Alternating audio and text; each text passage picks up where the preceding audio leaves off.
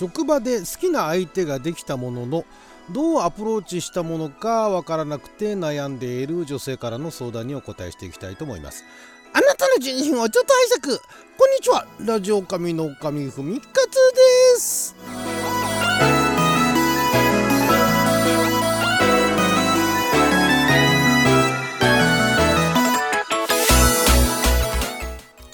2023年8月16日水曜日6曜は旋回戦勝でした。もう17日になっちゃいましたけども。毎週水曜日はネットに公開された。誰に向けて相談してるのかわからない恋愛相談を。勝手にピックアップして勝手に回答していく。帰ってきた勝手に恋愛相談のコーナーをお届けしておりますが今回こちらですね。職場で年上男性にどうアプローチすればよいか。という30代女性の方からですね。職場に好きな人ができた時のアプローチの仕方について。私は35歳で相手は46歳の独身男性です。だいたい一回り近くですね。11歳差と。複数でご飯に行ったりはするし LINE も知ってるのですがなかなかアプローチできません。ん？LINE も知ってるんですね。LINE どういうこれいつも思うんですけども私もあの職場でね、えー、LINE 交換している人もいますがそれはあの、えー、ゲームやりましょうって言われてなんかゲーム部みたいなのができてでそこに誘われたっていうところでまあその LINE のグループに入ってるわけなんですがそれ以外の人は入ってないんですよね。だどういうあれなんですかね。なんかそういう仲のいいあるいは部署かなんかであれなんですかね。グループかなんかあるいは、えー、飲み会の席かなんかでみんなで LINE 交換しようとかってしたんですかね。複数でご飯に行ったりだからそのご飯行った時とかなんですかね。だから同じ部署なんですかね。これだけの差があって、えー、知り合うきっかけって言ったらね。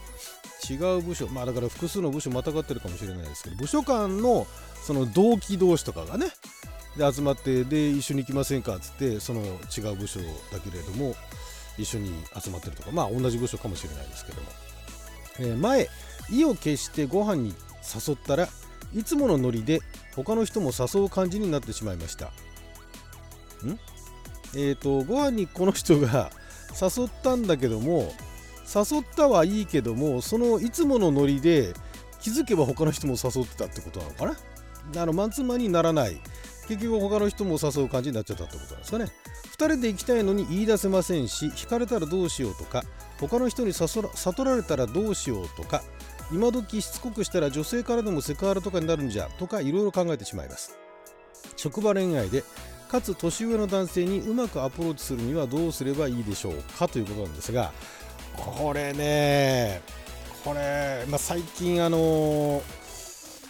あちこちで聞く話なんですけれどもその誘われる側のね男性の方で特に、えー、上司部下で、えー、部下の女性になんかあの1対1で食事に誘われたりだとかあとまあ仕事終わって飲みに行きませんかって誘われたりした場合にうかずにあの同意するなと。危険だと、うん、うかずに「あじゃあ行こうか」ってあの言わない方が今時は安全だというのが結構情報として出回ってんですよね。これは結局その何かがきっかけでそのセクハラ認定されてしまう。いやこっちはそのつもりじゃないんだけれどもで誘ってきたのも向こうなのに気づけばだから何でしょうね一人つつもたせみたいなね。そういう感じではめられると、ねえー、何もしてないのにセクハラ扱いされたりだとかあとは当事者同士はそういう気持ちがないにしても旗から見たらねなんかそれはなんかいかがしいことしてんじゃないかとか噂の的になったりだとかでなんかいろいろその面倒なことになると。いうので特にだからあれですよね。もうほんとそこら辺はあの昔と変わりましたよね。そういうあの特にその部下の子に誘われてもねうかつに行くなと。複数のあの部下と一緒に連れてってでなんかあの上司としておごるとかね。言うんだったらいいけれどもマンツーマンは危険だという情報がもう今、えー、なんでしょうね。まあ全部が全部ではないですけど結構情報として出回ってるというのを聞いたことがあります。もう私もそういうそういう会社勤めをしなくなったのでどちらかというと私はあの何でしょうね。いわゆるその上司部下っていうのが、まあ、上司はいるにはいますけれどもえーまあ、私はもうあの一平卒というかね。そういう仕事をしてるんであんまり私自身はあんまりそういうの気にしない、えー、でいられる環境にはいるんですがでもそういうのがあるというのは聞いてるのでだからそういうまあだからこの相談されてる方の職場がどういうものなのか分かんないんですがこういうことを気にされてる方もいるのでマンツーマンでっていうのは難しいですよね。マンツーマン難しいんだけれどもでも女性の方から、ね、向こうの方からだ向こうの方からだから誘うっていうのはまずリスキーだからまずないでしょうね同じ職場の中ではねまあだからなんかいろいろ作戦をね練って向こうの方から誘ってくる向こうがなんか気になったら誘ってくれるってのあるかもしれないですけどやっぱね一回り近くなると上司部下の関係じゃなくてもやっぱりそこはね周りの目を気にしますよね。なんだかんだ言ってまだあの年年の差のね、えー、カップルなんてのはもう一頃に比べてだいぶそのカミングアウトされてるっていうか、えー、そそれほど珍しくない一回り。違おうが、まあ、二回りぐらい違うとさすがにえ？ってなるかもしれないけども一回りぐらいだったらまだあの受け入れられるっていうかねいう社会にはなってきたかもしれませんがとはいえやっぱり、えー、そうでない人たちもいるんだっていうところの認識っていうのが強いと思うのでうかつにやっぱりアプローチって難しいですよね。あだからそういうふうに特に同じ職場だとね違う職場の方がむしろそういったところのアプローチっていうのは難しくないと思うんですが同じ職場だとセクハラ認定とは言わないにしてもだから女性からセクハラされたという流れにはこの場合ならなくてもそのセクハラもしてもされてもいないのに、えー、嫌疑をかけられるみたいなリスクっていうのはあるでしょうね。じゃあそういう状況で、えー、どうすればその2人で食事に行ったりとかできるのかっていうことなんですけども一つはあのたくさん誘ってえー、周りが結局参加できなかったと。みんな集まれなかったです。どうします？行きます？つって結果2人で行くっていうのがまず、えー、これはあの非常に古典的なやり方ですよね。昔からあのある、ねえー、結構ね男性からそういう戦略を仕掛けるよりも女性がそういう戦略を仕掛けるっていうのを結構聞いたことありますね。まあ、男性から仕掛けるケースもあるかもしれないけどいろいろ誘ったんだけどでみんなに誘ってんだけど、まあ、だから私がその最初に聞いたのはその LINE だとかない時代ですから、まあ、そのお知らせ方法だとかみんなに声かけたっていうのがどこまで本当に声かけたのか知らないけれどもみんな声かけてで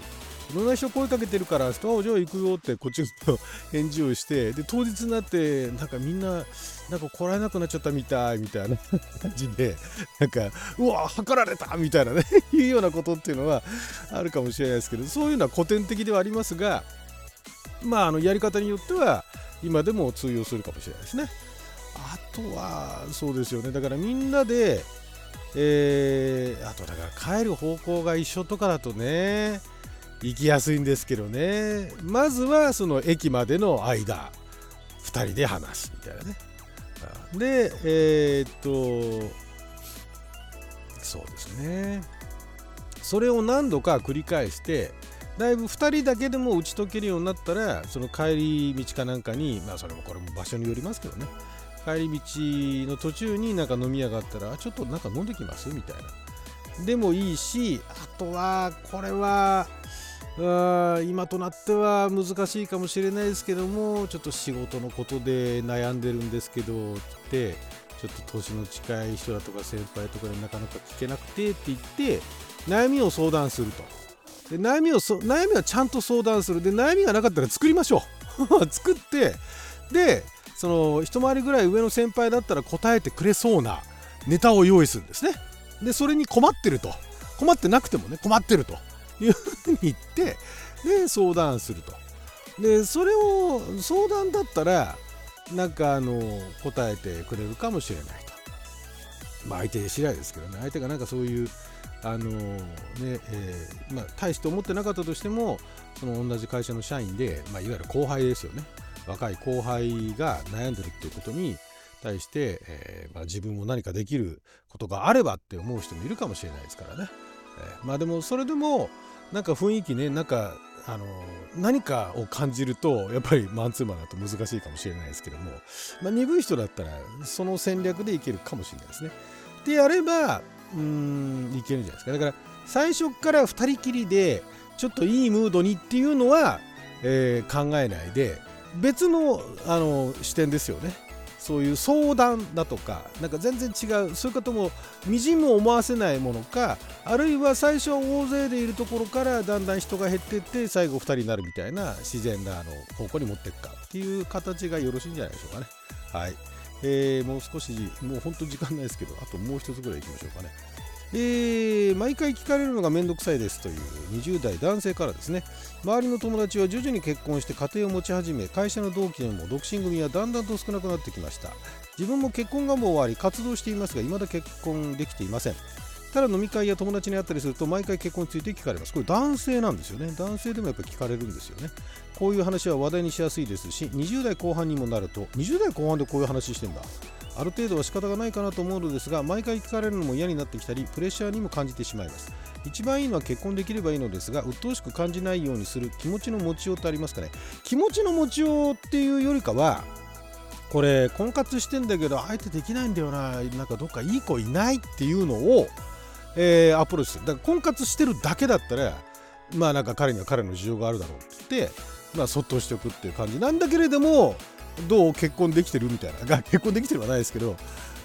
最近どうみたいな結婚しないのっていうのが聞かれるかもしれないですけど結婚したいんだけど相手がいないどっかいい人いないですかって他の人にも協力してもらうって方向にすると、えー、頑張ればね結構いろんなとこからそういう話を持ってきてくれるかもしれない。でそれを毎回毎回その誰かいい人いませんかってやってくるといい人が紹介できない人は結婚しないのって言ってこなくなります。はい、そんな感じで。ね、えー、うまくいけばいい相手に出会えるかもしれないということで、ね、やってみてはいかがでしょうか。はい、ということで12分間の貴重なお時間いただきありがとうございました。それじゃあま